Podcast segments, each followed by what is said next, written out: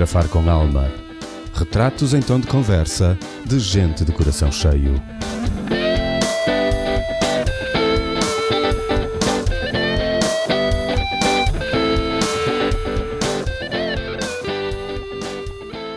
Olá, eu sou o Mário e para este retrato em tom de conversa do segundo episódio de Fotografar com Alma convidei um amigo que faz parte do meu grupo de amigos do Espiga. Ele é professor, em criança queria ser um super-herói e, como qualquer super-herói, tem um projeto compatível com o seu enorme coração: o Ambulance for Hearts. Bem-vindo, meu caro David Freitas. Olá, muito obrigado, Mário. Bem, uh, sim, eu sou professor de informática na, no agrupamento de escolas no Muro de Gondomar, embora neste momento esteja com uma licença sem vencimento.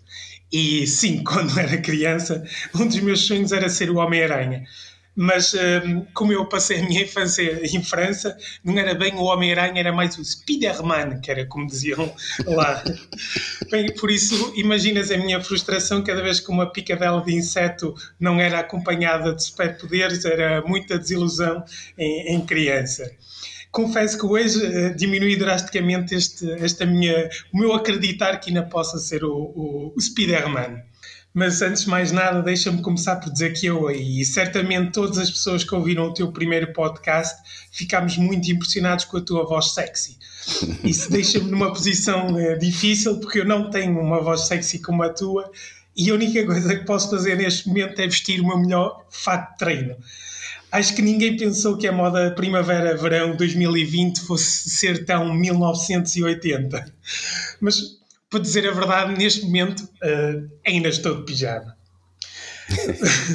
Bem, o, o Ambulance for Hearts é, é, acima de tudo, para mim, a materialização da solidariedade de um grupo de amigos que, como disseste muito bem no início, também te inclui a ti. O projeto materializou-se na compra de uma viatura que, que, enchi, que se encheu essencialmente de lei de substituição materna, mas também de outras coisas boas, eh, como o calalés, sabonetes, livros, cadernos. E esta viatura então foi levada por via terrestre para ser doada juntamente com o recheio até a casa da Mamãe Saia, um orfanato que é, fica em Catió, no sul da Guiné-Bissau, e que é o NGD na Rota dos Povos dá estrutura e viabilidade. O projeto, talvez pela minha meu papel de professor, teve desde o início uma grande vertente pedagógica fortemente influenciado ponto, pelo meu dia a dia e, e por sentir que se calhar muitos jovens eh, que nas escolas eh, desperdiçam eh, muitas vezes oportunidades que têm, em especial para a educação. Outro dos, dos, pontos que para mim foram muito importantes foi tentar envolver a comunidade, como já disse, especialmente para, o, para os mais jovens, mas eh, alertando também pela, pela importância do, do, papel que todos temos eh, em contribuirmos para um, para um Portugal melhor, para um, para um mundo melhor. Estavas todo lançado e eu estava-te a ouvir e, uh, e, e, não estava a contar que parados. Ok, uh... eu posso continuar. posso dizer como é que desenvolvi o, o projeto Sim, fala, é que... fala à vontade, diz-nos diz o que é que, para quem, não, para quem não conhece, para aqueles que conhecem, já acompanharam, já sabem mais ou menos o que é que, o que, do, que, do que consta, mas se quiseres resumir para quem não conhece. Pronto. Eh, eu acho que o projeto acabou por ser dividido em quatro fases. Quer dizer, isto foi se adaptando, não foi uma coisa que me apareceu assim de repente na minha cabeça, mas rapidamente percebi que havia quatro fases distintas. Uma primeira fase uh, de angariação de fundos para a compra da viatura e de recolha de leite. E a, a recolha de leite fiz mesmo questão que fosse fossem os mais jovens, especialmente quando eu ia às escolas falar sobre o projeto, que hum, voluntariamente eh, se organizassem para a recolha de leite. A segunda, a segunda fase, que era a parte que a mim mais me assustou, que era, assustou e assustava, que era, hum, que era a parte da viagem. Um, ainda eram 5 mil quilómetros, eu não tenho grande experiência nesse tipo de aventuras, depois de uma terceira fase, que era a fase de trabalho na Guiné-Bissau. Eu nunca tinha estado na Guiné-Bissau, por isso não, não sabia sequer como é, qual era a realidade que ia encontrar. Nesta fase, a minha ideia era ficar a dar aulas e a Sofia, que é a minha namorada, que é médica, ficaria a trabalhar uh, no hospital. E a quarta fase, que neste momento está ainda à espera, que era quando voltasse a Portugal, voltar a partilhar com os mais jovens junto das escalas como é que, como é que foi a experiência e se calhar elaborar outras formas de, de participação. E então, uh, tu foste, foste por terra para levar essas coisas todas. Uh, eu sei que foste com um jeep que deixaste lá. Sim, sim. Uh, Queres uh, contar uh, alguma coisa da viagem? Sim, sim, acho que é inevitável. A, vi a viagem, desde o início, pareceu-me aquilo que era o mais difícil, mas a realidade acabou por mostrar que era o mais fácil. Uh, mas é inevitável dizer que tive mesmo muito medo antes de partir. E na véspera da partida, acho que foi o único, foi o primeiro momento em que comecei a ficar verdadeiramente tranquilo. Principalmente depois de ter falado com, com um amigo, na altura não conhecia, ele é que entrou em contato comigo para me dar dicas da viagem e, uh, e disse-me que tinha feito a viagem sozinho. E, uh, mas não foi esse facto, há muitas coisas que as pessoas fazem sozinha que a mim continuam a assustar incrivelmente. Mas ele passou uma tranquilidade que, que eu não sei explicar, que nunca mais eh, deixou de estar em mim. Acho que fiz toda a viagem muito tranquila. Acho que só voltei, só voltei a ser o David intranquilo quando voltei a Portugal. Mas a, a viagem foi muito, muito pronto, acabou por ser bastante emotiva e antes de partir houve pessoas que até me ligaram a dizer opá, não vais, vais morrer, o que não é assim a melhor Sim. coisa para ouvir na véspera. Uh, nós tivemos duas partidas, uh, uma saída oficial de Viana do Castelo, onde são a Sofia e o Rogério que me acompanhou na viagem, e, uh, e uma saída, uma segunda saída que tiveste lá para fotografar, é tiraste umas fotos lindíssimas. Um, e a viagem, pronto, passámos por Espanha, Marrocos, Sara Ocidental, Mauritânia, Senegal, eh, contornámos a Gâmbia. Uma das nossas dúvidas era se passávamos a Gâmbia ou se a contornávamos. Acabámos por contornar porque foram menos duas fronteiras. E, eh, e finalmente chegámos então à Guiné-Bissau. O, o, trajeto que tínhamos mais medo era, era o da Mauritânia. Tinham-nos dito coisas terríveis da Mauritânia, com especial destaque para uma zona que chamam a Zona de, de Ninguém, que é uma zona entre o Saara Ocidental e a Mauritânia que pronto, não pertence a ninguém e está recheada de minas terrestres. Não há estrada, um, tinham-nos dito coisas pronto, terríveis, um, disseram-nos que um, pronto, que acontecesse o que acontecesse, não devíamos parar. Então nós, a nossa estratégia era basicamente esperar que um carro fosse, irmos atrás dele. Se ele explodisse, esperávamos por outro e seguiríamos outro. não foi preciso. Bem, o, o Jorge Rodrigues do, do Viana Motor Club deu-nos uma série de dicas e uma delas realmente foi, foi a que não deveríamos parar acontecesse o que acontecesse. E eu, hum, pronto, ao seguir o, um, um das viaturas, ele parou. E eu, como não tenho experiência nenhuma dessas coisas, parei também e quando ele arrancou, voltei também a arrancar. Agora já sei que o que ele fez foi passou o carro para trás são as quatro rodas. Então nós avançámos atrás dele e logo no primeiro bocadinho de areia ficámos aterrados. Ou seja, no sítio que diziam pá, aconteça o que aconteça, acontecer, não pares. Pronto, parámos, ficámos aterrados. A nossa sorte foi com os tuaregs a quem assinamos eh, desesperadamente por ajuda, aceitaram então o nosso pedido de ajuda e ajudaram-nos. Mas foi uma viagem cheia de peripécias. Hum, as passagens das fronteiras foram sempre acompanhadas de alguma tensão, não é? Porque nós íamos com, com a viatura bastante recheada com, com uma série de latas, não é? E por isso, dois despigmentados cheios de latas com pó branco eh, chama muita atenção. Sim, e eles eh, uh, têm fama de, de, querer uns dinheiritos para deixar passar as coisas, não? Assim, serem... Sim, sim. Uma das coisas que nos tinham dito é que em todos os pontos íamos tentar eh, pronto, sacar dinheiro, mas eu posso dizer que a grande surpresa foi que a maior parte das pessoas foram, foram espetaculares. Um, houve um ou outro sítio, especialmente a passagem de, da Mauritânia para o Senegal, mas já no lado de Senegal, que foi, foram um bocadinho mais chatos. Mas todos os outros sítios acho que fizeram o seu trabalho que tinham que fazer. Mesmo alguma das coisas que nos tinham dito, que principalmente em Marrocos, que acontecesse qualquer coisa, iam dizer que, que passámos os semáforos, que não parámos num stop, e nós não parámos num vermelho, não parámos em dois stop, a autoridade viu e, e deixaram-nos passar. Uh, explicámos que estávamos desatentos, uh, estávamos honestamente desatentos àquelas duas situações e não houve qualquer problema. A grande surpresa foi realmente que todas as pessoas foram, com quem falámos foram extremamente prestáveis. É óbvio que há muita muita gente que nos vê como euros ambulantes e, e que tentam, um, se calhar, num ponto ou outro, tentar tirar um bocadinho mais de dinheiro. Mas, sinceramente, acho que foi bastante razoável o que é que aconteceu.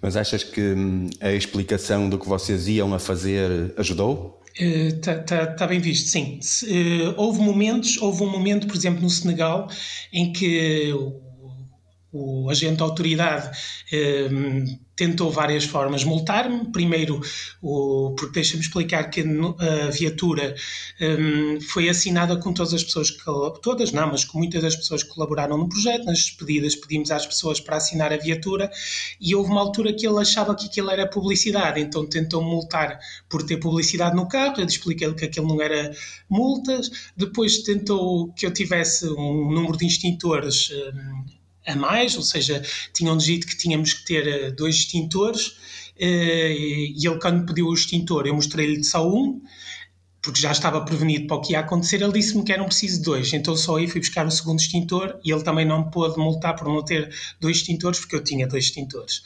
Finalmente, o motivo que ele achou que devia multar, isto é verídico, é que eu tinha as malas mal arrumadas atrás. Ele disse que as malas estavam desarrumadas e que aquilo não podia ser.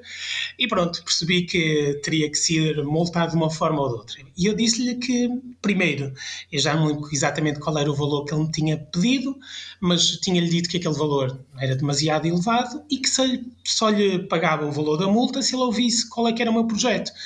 Ele pegou em mim, levou-me até uma cabana, onde estava lá mais ele e uns amigos, e fiquei lá, o Rogério ficou no carro, por isso eu fui sozinho até, até a tal cabana e tivemos então a conversar sobre, sobre, sobre o projeto. Ele no final deu-me um abraço, eh, disse-me para eu seguir e trocámos contactos, ainda não digo diariamente, mas sei lá, duas ou três vezes por semana trocámos mensagens. yeah.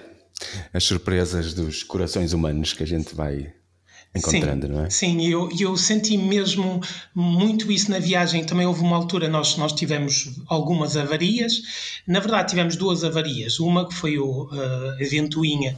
Uh, pifou, uh, tivemos que ficar parados no, na entrada do Atlas em Marrocos para, por um reboque para nos levar para ser substituída.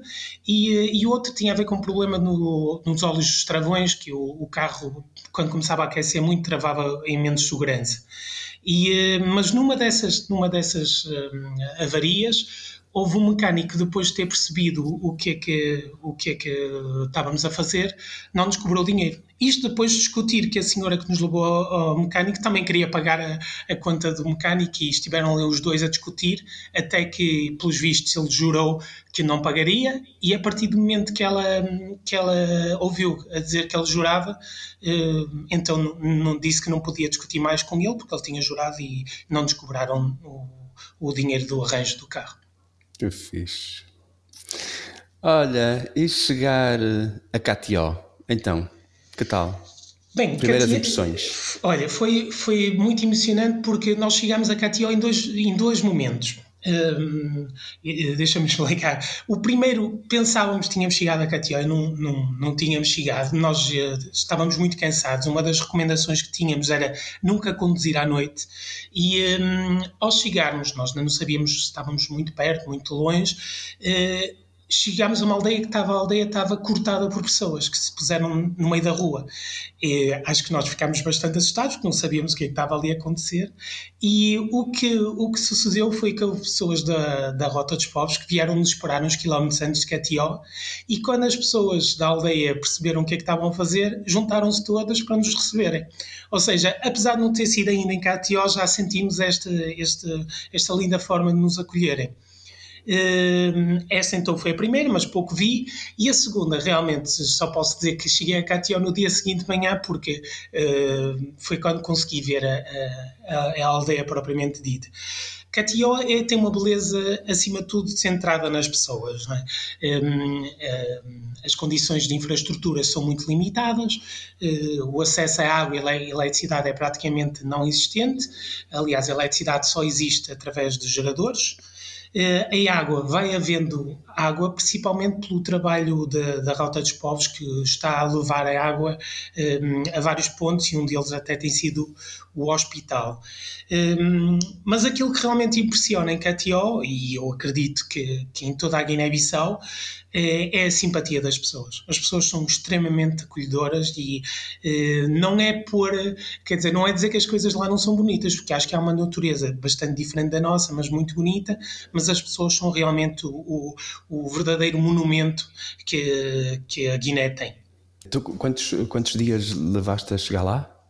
A viagem foi feita em 10 dias, mas dois dias estivemos praticamente parados. Um para descansar, descansamos em São Luís, na, na, no Senegal, e, eh, e outra foi um dia, pronto, praticamente em mecânicos, né? se, se, se consumámos as idas todas. Por isso foram 10 dias e depois lá tivemos ligeiramente menos de um mês, eh, porque tivemos que antecipar uns dias a nossa viagem, porque as fronteiras foram fechadas e tivemos que aproveitar um, a única hipótese de voltarmos, que era num voo de repatriamento.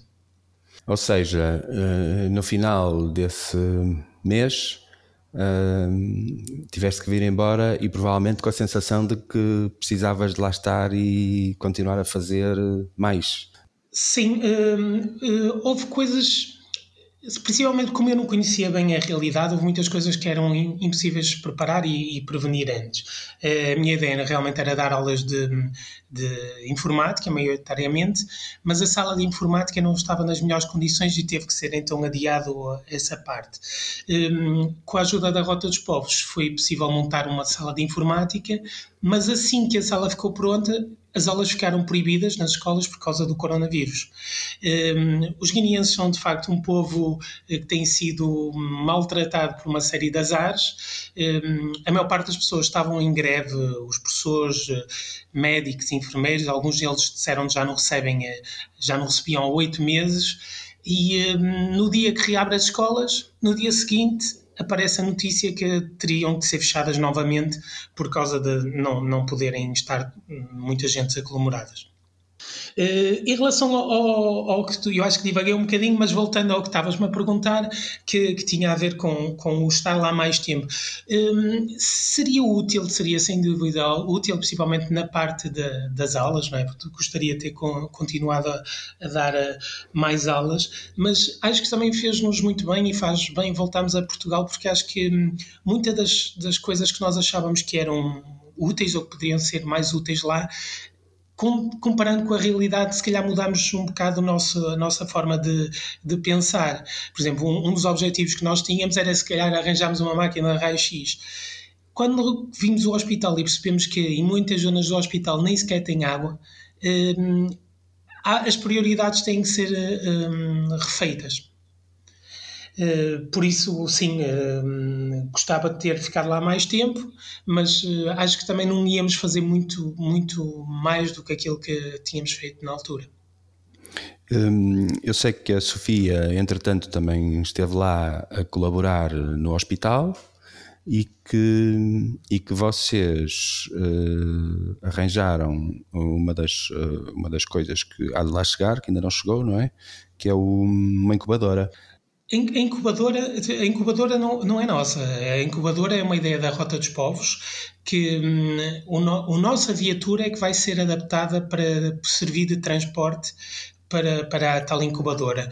Ah, okay. As estradas lá são terríveis. Hum, a ideia inicial do Ambulance for Heart eh, era levar uma ambulância desativada e que foi transformada num Jeep, ou seja, foi substituída a nossa ideia da, tal ambulância desativada para um Jeep, porque as estradas lá são verdadeiramente terríveis. E a única forma de, de poder chegar um, atempadamente, é? estamos a falar, por exemplo, de uma criança que nasce prematura num sítio, que tenha que ter uns cuidados especiais, uh, sem o Jeep uh, seria praticamente impossível chegar em tempo útil a um hospital que possa dar uh, uma ajuda mais, mais, mais personalizada no vosso dia a dia, numa aldeia, aldeia cidade, não é? Catião é cidade. Essa, sim. Claro que nas nossas dimensões provavelmente é uma aldeia, não é? Mas, sim. mas o dia a dia, eh, pronto, um mês praticamente que vocês lá passaram, eh, de certeza que há que há, não sei, coisas mais engraçadas, coisas mais marcantes.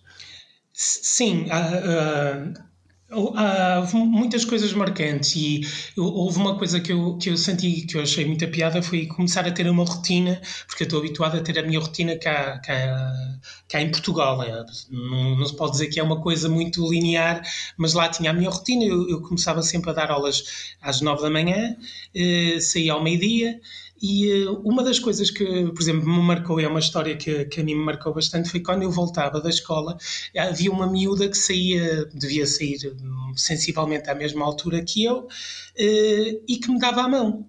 E uh, era, era muito engraçado porque. Um, eu ficava muito inquieto, eu não conhecia a miúda, ou não a reconhecia, ela dizia-me que era vizinha minha, chamava-se Ivanira, e, e dava-me a mão e caminhávamos juntos.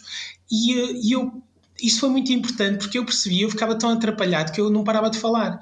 E uh, acho que foi uma das grandes lições que eu, que eu aprendi: é que muitas vezes nós, nós perdemos momentos muito importantes na nossa vida porque não sabemos estar calados e, e por não sabemos apreciar o silêncio. Confesso que esse foi um momento que, que, que me marcou. Isto aconteceu mais do que umas vezes, não sei, deve ter acontecido umas 5 ou 6 vezes a miúda me dar a mão. Foi muito engraçado. Dizes uma miúda, uma criança? Um... Uma criança, sim, estamos a falar, não sei que idade é que teria, mas de 5 anos, 5, 6 anos. Ok, e fazia, fazia o caminho contigo de mão dada? Sim, sim, sim. O primeiro dia confesso que fui muito rápido a largar a mão, porque acabámos por ter uma série de, de estigmas, não é? Se uma criança cá em Portugal te der a, a, a, mão sem mais nem menos é um bocado estranho, não é? E, eh, Infelizmente. É, mas sem qualquer uh, interesse de te pedir alguma coisa, ela só fazia aquele caminho mandada e, eh, pronto, por achar a piada. As crianças lá são muito engraçadas, sempre passavam por mim pela Sofia, gritavam branco pelelé, que quer dizer branco muito branco, ou que nós tínhamos que responder preto umbau, que quer dizer preto muito preto. Só que é mais uma daquelas daqueles estigmas e eu confesso que eu não conseguia responder à letra e um, respondia sempre com boa tarde ou, e, e, quando eles ficavam ali à espera então do, do preto umbau. E eles ficavam mesmo à espera, quer dizer. Sim, é sim, mesmo, sim, ficavam. É mesmo assim. Às vezes repetiam eles próprios, às vezes diziam eles sozinhos. Projetos para lá voltar? Isso é inevitável, uh, por vários motivos. Primeiro, porque eu acho que há muita coisa que se pode fazer, e atenção que o, o, que se pode fazer não, não é só chegar lá e fazer coisas, acho que é, é aprender.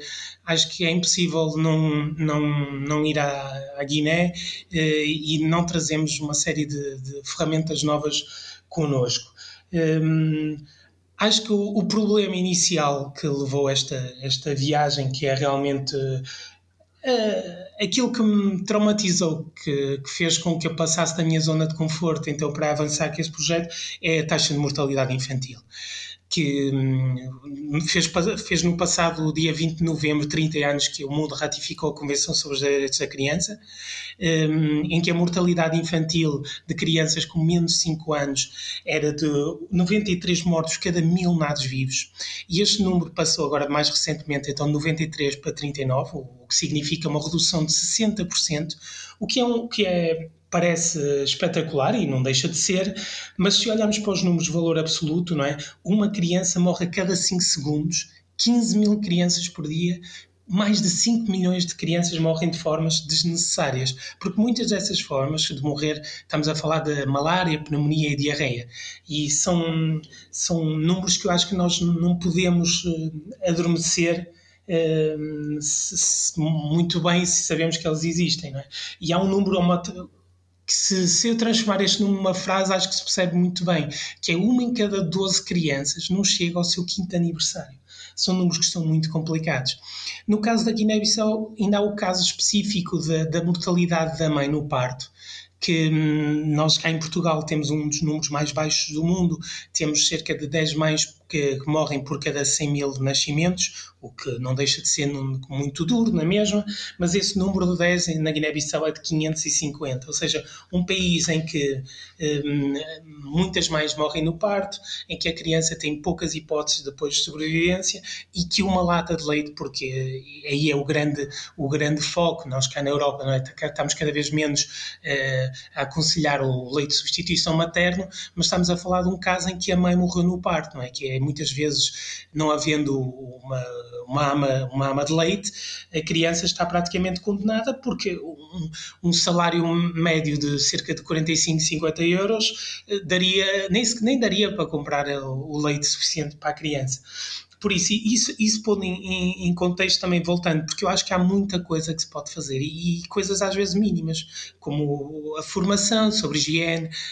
Um, por exemplo, o coronavírus, quando nós chegámos lá, ainda não, não se falava, nós fizemos um pequeno vídeo em crioulo, porque é muita informação que chega, chega em português e as populações, principalmente as aldeias mais pequenas, eh, continuam a usar muito o crioulo. Então fizemos a tradução do, de um vídeo em, eh, para crioulo que estava a passar no hospital. Hum, é uma imagem que eu recordo com muito carinho, é? De chegar lá ao, hospital e ver o vídeo a passar, um vídeo que tínhamos uh, traduzido. Pois, coisas que hum, seriam provavelmente perfeitamente evitáveis, não é? Hum, pelo menos na nossa sociedade já não existem praticamente e, uh, e lá continua a existir, que é sempre abalador. Sim, sim, sim. O, e eu, uma das coisas que eu percebi, porque pronto, eu, eu, quem me conhece sabe que eu, eu sou muito fixado em números, não é? Levei para lá uma série de estatísticas, mas uma das grandes lições que eu aprendi é que que hum, as estatísticas não, não valem absolutamente nada até tu umas vezes mesmo no terreno, não é? E perceber que os números têm nomes. Eh, eu, eu não, não, não queria muito me alugar né, nesta ideia, mas nós, um dos trabalhos que também fizemos, fizemos um trabalho com o PIMI, que é o Programa Integrado para a Redução da Mortalidade Materna e Infantil. Tivemos a fazer uma série de estatísticas que relacionavam um, a hipertensão na mãe com a mortalidade durante o parto. E os números ainda eram piores do que os que eu levava, mas aquilo que me chocou muito foi ter aqueles registros, não é? uns cadernos que pareciam os que nós usamos, eh, usávamos quando íamos à, à mercearia e deixávamos lá o calote. Eh, uma das coisas que marcou foi então ver o nome daquelas pessoas todas, não é? ver aqueles nomes escritos à mão, foi uma experiência que me marcou muito. Para além disso, tivemos uma experiência muito difícil, que foi uh, ter morrido uma criança do orfanato enquanto estávamos lá e que eu e a Sofia estávamos muito apegados e, e, morreu de causas que cá em Portugal nunca, nunca teria morrido, não é? E eu nunca tinha visto uma criança morta, são coisas que nós nunca mais voltámos a ser exatamente os mesmos. E, um, e acho que temos uma responsabilidade e sinto-me, se calhar, um bocadinho uh, que, que, que tenho que fazer um bocadinho mais. Yeah. Isso é forte. Um, uh, eh, sim, podemos todos fazer um bocadinho mais à distância, ou indo lá, ou. Pois, eh, o indo lá, eh, atenção, porque eu um, acho que acima de tudo, acho que um, uma das críticas que eu, uma das críticas que eu vi e que sabia que eu, que ia ouvir é, é porque é que se vai ajudar pessoas longe quando nós também temos cá gente que podemos ajudar. E eu, acho que é um bocadinho aquela pergunta parva que às vezes faz às crianças, não é? Tipo, gostas mais do pai ou da mãe? Pá, eu acho que é possível ajudar perto e longe. Por exemplo, quando eu ia às escolas, muitos miúdos diziam que queriam ir comigo. E é um bocadinho como eu lhes dizia, que o importante não é ajudar onde está, não é? Um, não interessa se tu vais ajudar aqui ou ali, se tu em casa não és correto com a tua família, se não és correto com as pessoas, com a namorada, se quando foste trabalhar uh, não és correto no emprego. Uh, acho que podemos ajudar em, em, todo lado e há muita forma. Eu acredito mesmo muito que, que hum, no efeito borboleta, não é? Naquilo que tu podes. O efeito borboleta é, é, vem da teoria do caos, que uma borboleta aqui a bater as asas pode desencadear uma, uma tempestade no outro lado do mundo. Eu acredito isso de uma forma positiva. Uma pequena ação aqui pode se espalhar até muito longe, não é? Acima de tudo, acho que é importante ajudar uh, o onde estamos. Sim, provavelmente até devia fazer parte da educação nós todos, em mais miúdos, sermos levados a ajudar uh, perto para vermos as realidades de outra maneira. Vivemos muito em mundos cor-de-rosa. Sim, sim. Não, e, e, olha, eu é? até dizia muitas vezes aos miúdos que, que, que há pessoas que eu acho que bastava, se elas sorrissem, já estavam a contribuir para um, melhor, para um mundo melhor, não é? E há pessoas que, se, se até estivessem caladas, ainda ajudavam mais o mundo. Se quiseres, tenho uma lista que te posso dar. Sim. Sim, mas, eh, mas faz falta, acho que faz falta na nossa educação passarmos, porque eu sei, a gente sabe o que é que o, o que nos transforma quando passamos por situações de ajudar o outro e de perceber que o outro realmente não, nem toda a gente tem a mesma vida cor-de-rosa que nós temos e com as mesmas facilidades e com uh, eu acho que isso é transformador e, uh, e devia fazer parte da educação em vez de outras coisas que às tantas uh, podiam ser substituídas mas mas pronto, hum, não vamos revolucionar o, o mundo, vamos tentar eh, fazer a nossa parte. Sim, e eu acho que às vezes até uma, um, um problema que é, às vezes é difícil ajudar. Aliás, este projeto também surgiu muito, na, porque eu, eu sempre quis muito ajudar, mas se tu não fores médico, se não fores enfermeiro, há uma série de coisas que estás um pouco limitado, não é? Um, mas às vezes também é difícil ajudar. Por exemplo, às vezes tens uma pessoa na rua que tu não sabes se, se passa dificuldades e às vezes até te sobra um bocadinho de, de comida ou qualquer coisa assim e acho que às vezes até é uma vergonha em, eh, em perguntar às pessoas se precisam de alguma coisa, não é? Pois, e, e temos, e temos infelizmente também uh, que lidar com várias reações que nem toda a gente reage bem, nem toda a gente reage de acordo com a nossa, com a nossa mão aberta mas, hum, mas pronto, acho que abrir a mão faz parte do lado de cá, o lado de lá, depois tem que fazer o que entender. Mas uh, pois estiveste a contar essas histórias e eu, e eu estou aqui introspecto. uh, é engraçado, pronto, durante o teu, o teu período longo de apresentação do teu projeto, de divulgação, uh, eu pensei muitas vezes que que, que, gostava, de, gostava de te acompanhar, gostava de ter ido contigo, gostava de, de fazer um registro do. Não sei, trazer. Ir, ir buscar para mim e trazer eh, para o mundo eh, da forma que eu sei fazer, pronto, que é com a fotografia.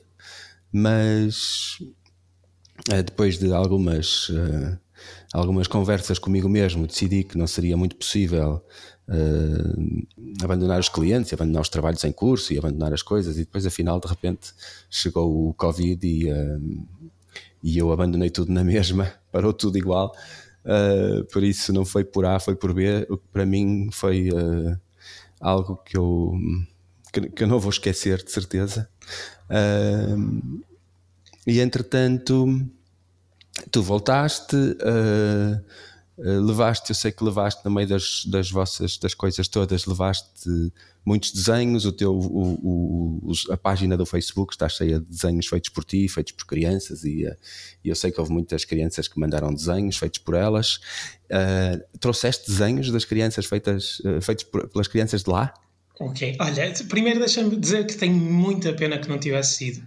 Acho que hum, se tivesse sido, acho que esse projeto teria sido, que, que, ainda não acabou, não é? Por isso, quem sabe numa próxima, porque eh, se me perguntassem antes de partir se eu voltaria da mesma forma, eh, acho que passaria a viagem à, à frente, mas quem sabe não, não surge aqui uma hipótese de, de, uma nova viagem em que tu vais e documentas e, acima de tudo, documentar a, a vida das pessoas lá em Cati. Eu acho que a, a, o teu, a, teu, a tua alma a fotografar traria coisas de certeza lindíssimas para cá. Por isso, se fica para uma próxima, o que é que achas? Sim, sim, sim, acho que sim.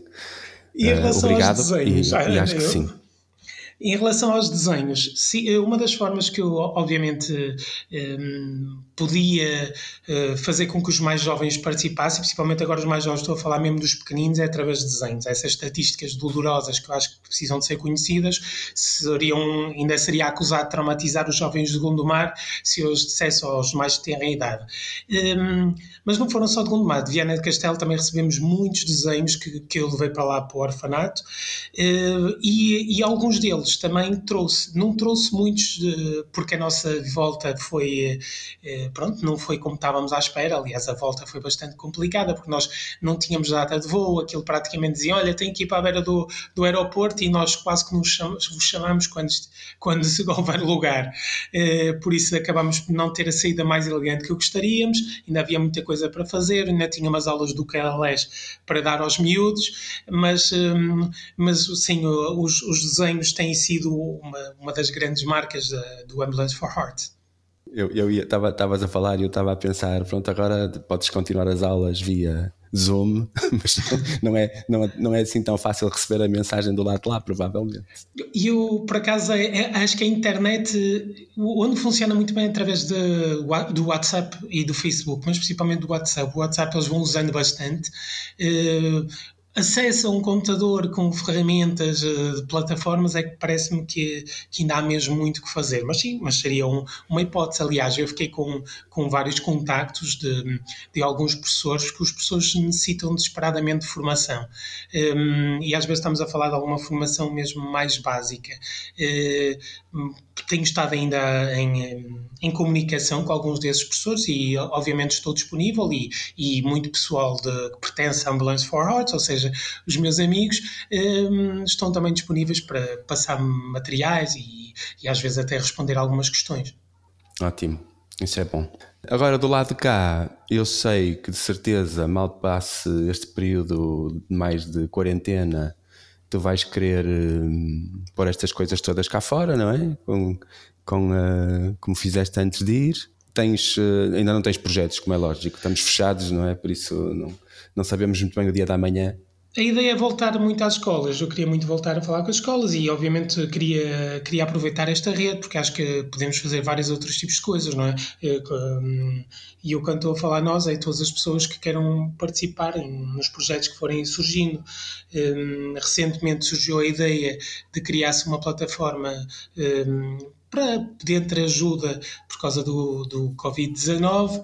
Eh, ainda se está neste momento a ver se, se, se, faz sentido avançar, se não faz, porque há muitas plataformas, mas eh, quem sabe não, não surge aí também um, um projeto. Ok. Não sei se queres contar mais coisas, se podemos ir uh, lembrando, por exemplo, às pessoas que nesta altura, que é, estamos na altura de fazer os nossos IRS, as nossas declarações de IRS, por isso podem doar os 5% do IRS à Rota dos Povos, não é? Sim, sim, sim. Eu, então, pronto, é, aquilo que eu queria realmente para falar, e se calhar então para terminarmos, é um bocadinho sobre a Casa da Mamãe Usai, que é o orfanato onde nós passamos grande parte do nosso tempo, não é? O orfanato que, para onde levamos o Jeep e para onde levamos o leite. Um, a casa é um verdadeiro milagre no início, para mim, acho que até foi um pouco um choque, porque estava à espera de algo diferente. Se calhar, eh, não sei se mais parecido com um hospital ou com um sítio muito escuro, se calhar aquelas ideias que, nós, que nos são passadas em filmes. Mas quando chegas lá, encontras uma casa que eu, que eu é uma casa coração, recheada de crianças com os mais belos sorrisos Uh, acho que tive dificuldade em encaixar com a minha uh, ideia de felicidade, não é? Como é que aqueles sorrisos tão bonitos estavam ali num sítio de crianças que, que, que, tinha, que a vida tinha sido extremamente injusta logo à partida e. Um, pronto, foi se calhar aquilo que, que eu acho que queria mesmo realçar para, para, para então terminar.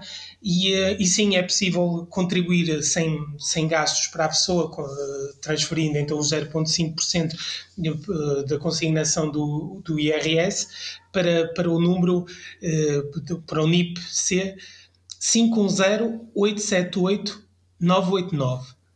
Vou repetir: 510 878 989. Agora senti-me assim um locutor da rádio, acho que tenho mais um sonho cumprido na minha vida.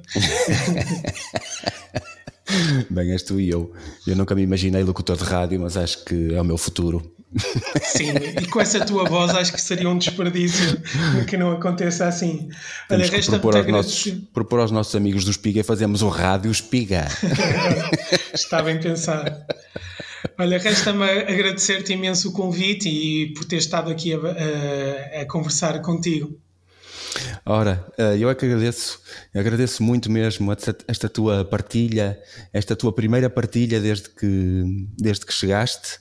É uma honra ouvir-te. Tens um coração lindo, meu amigo, e na realidade, pá, fui-me emocionando com as tuas, com as tuas histórias, com os teus, uh, com, os, com, as tuas experiências e, um, e sim, uh, não fui, mas tenho que pensar muito seriamente. Tens que me pondo ao corrente sobre os próximos projetos, que é para eu começar a projetar e lembrar-me que ficar não é propriamente a mesma, a mesma coisa que a gente às vezes imagina. O futuro é o que ele quiser e não o que a gente se põe a imaginar. Exato. Uh, é? Isso, antes fazer qualquer coisa do que ficar à espera que aconteça. Olha, meu caro, muito obrigado. Obrigado. Eu. Vamos uh, ficar por aqui. Estamos em casa e vamos continuar em casa, todos, espero eu, pelo menos uh, durante este período. E depois virão uns períodos talvez um pouco estranhos, mas uh, para a gente voltar a contactar uns com os outros mais em pessoa. Muito obrigado, mesmo. Obrigado. Um abraço. Um abraço, David, obrigado.